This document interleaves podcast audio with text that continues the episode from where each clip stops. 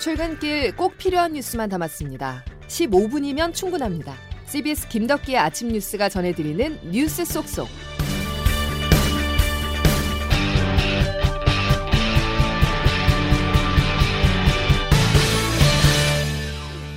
여러분 안녕하십니까? 3월 17일 김덕기 아침 뉴스입니다. 현재 우리 삶에 가장 큰 영향을 주는 건 역시 코로나19입니다.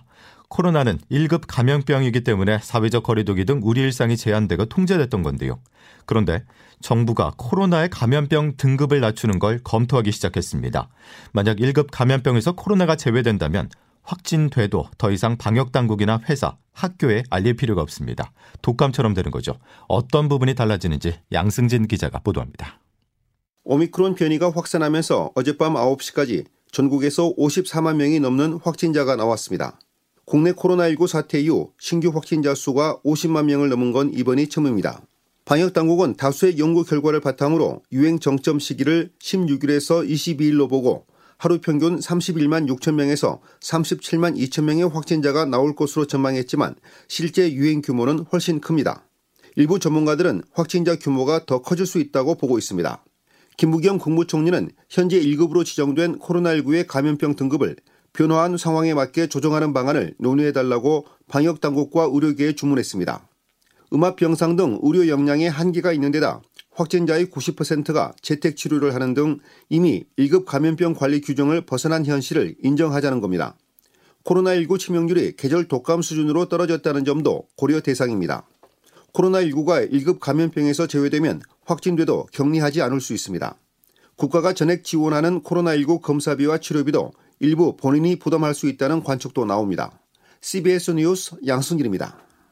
하루 확진자가 40만 명, 50만 명씩 나오고 있지만 정부의 거리두기 완화 의지는 확고합니다. 다만 의료계 현장의 목소리는 부담으로 작용하는데요. 확진자는 물론 위중증 환자와 사망자도 급증하는 추세여서 거리두기를 아직 풀어선 안 된다는 지적입니다. 방역과 민생 사이에서 고민하는 정부는 내일 새로운 거리두기 조치를 발표합니다. 조태인 기자입니다. 정부가 다음 주부터 적용할 새로운 사회적 거리두기 조정안 검토에 들어갔습니다.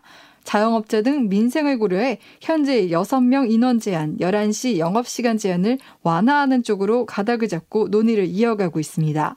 인원 제한을 최소 8명으로 확대하고 영업시간은 자정까지 늘리자는 의견과 인원만 8명으로 늘리고 영업시간은 11시로 하는 등의 방안이 유력하게 검토되고 있습니다. 하지만 연일 확진자 수와 사망자 수가 최다치를 기록하면서 시기상조라는 의견도 나오고 있습니다.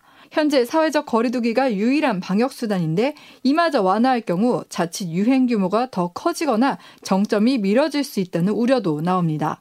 정재훈 가천대 의대 예방의학과 교수입니다. 유행 정점으로 올라가는 순간에서도 방역을 계속해서 완화를 해왔는데 네. 그거는 위험 부담을 감수한 결정이었거든요. 예, 예. 근데 더 이상의 위험 부담을 감수할 필요까지는 있겠느냐? 의료 현장에서는 중환자 병상 부족 등 의료 체계가 붕괴할 수 있다는 우려도 나옵니다.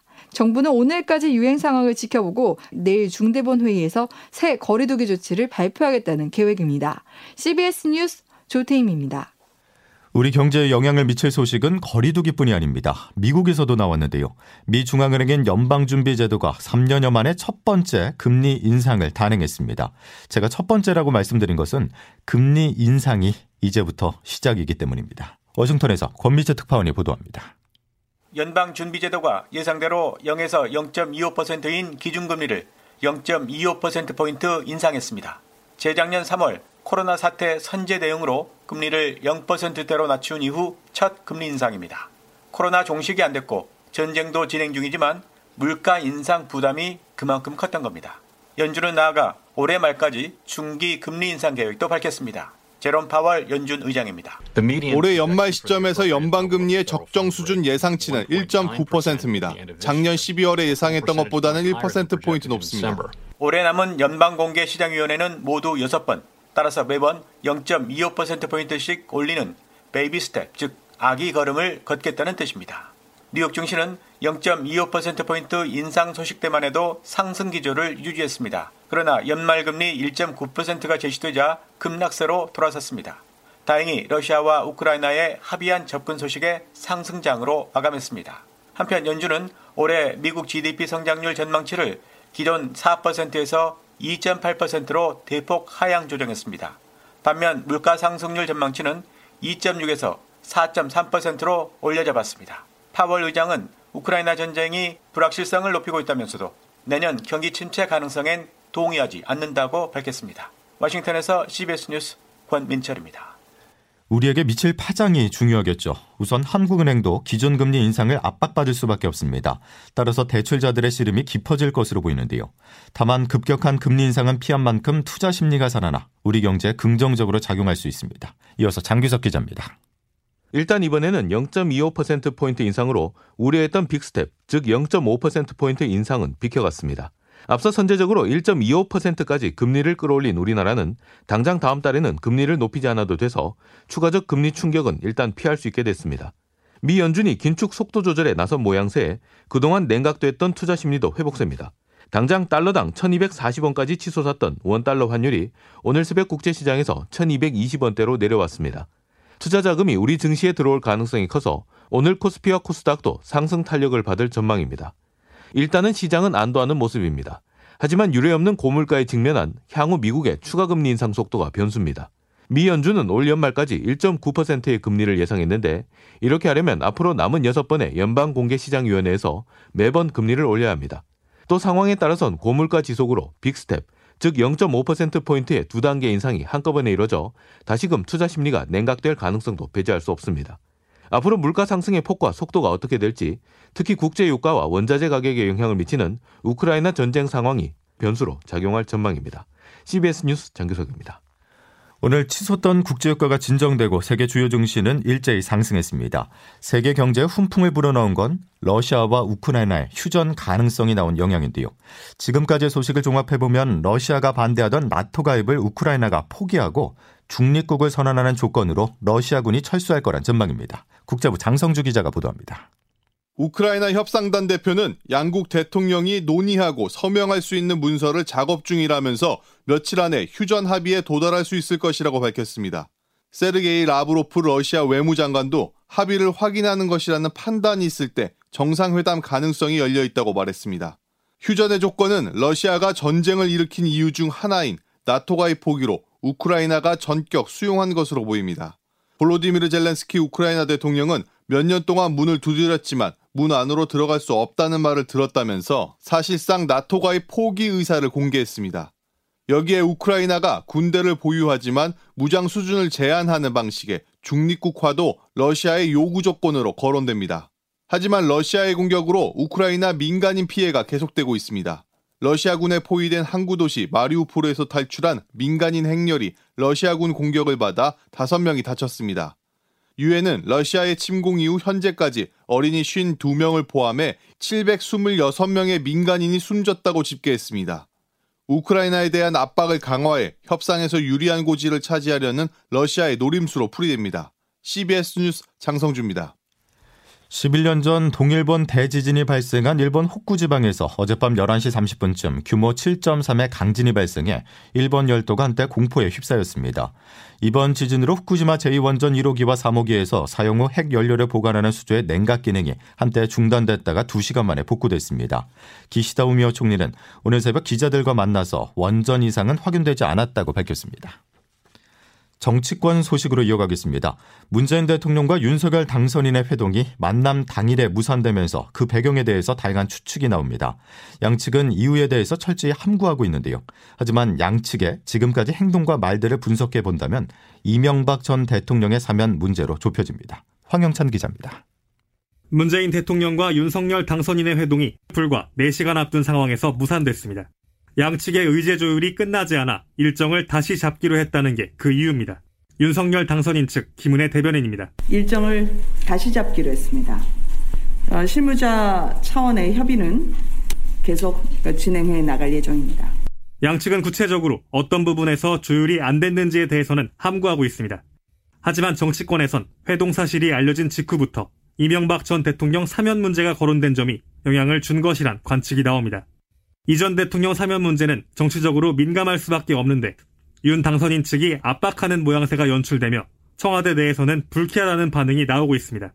특히 문 대통령이 이전 대통령의 사면을 수락하는 대신 김경수 전 경남지사의 사면을 시행한다는 등 정치적 거래로 해석될 수 있는 추측까지 난무하며 불만이 커졌다는 분석입니다. 국민의힘 내에서도 인수위를 장악한 친이계 인사들이 공개적으로 사면을 요구하다가 무리수를 둔 것이라는 비판이 나옵니다. 또 대통령과 당선인의 첫 회동이면 코로나19 대응 등 최대 현안을 논의해야 하는데 민생과 관련 없는 사면이 제기된 이유를 모르겠다는 지적도 나옵니다. CBS 뉴스 화영찬입니다. 어제 회동이 무산된 것을 두고 신구 권력의 충돌이라는 분석도 있습니다. 실제 청와대와 윤석열 당선인 측은 인사권을 둘러싸고 파열음이 났는데요.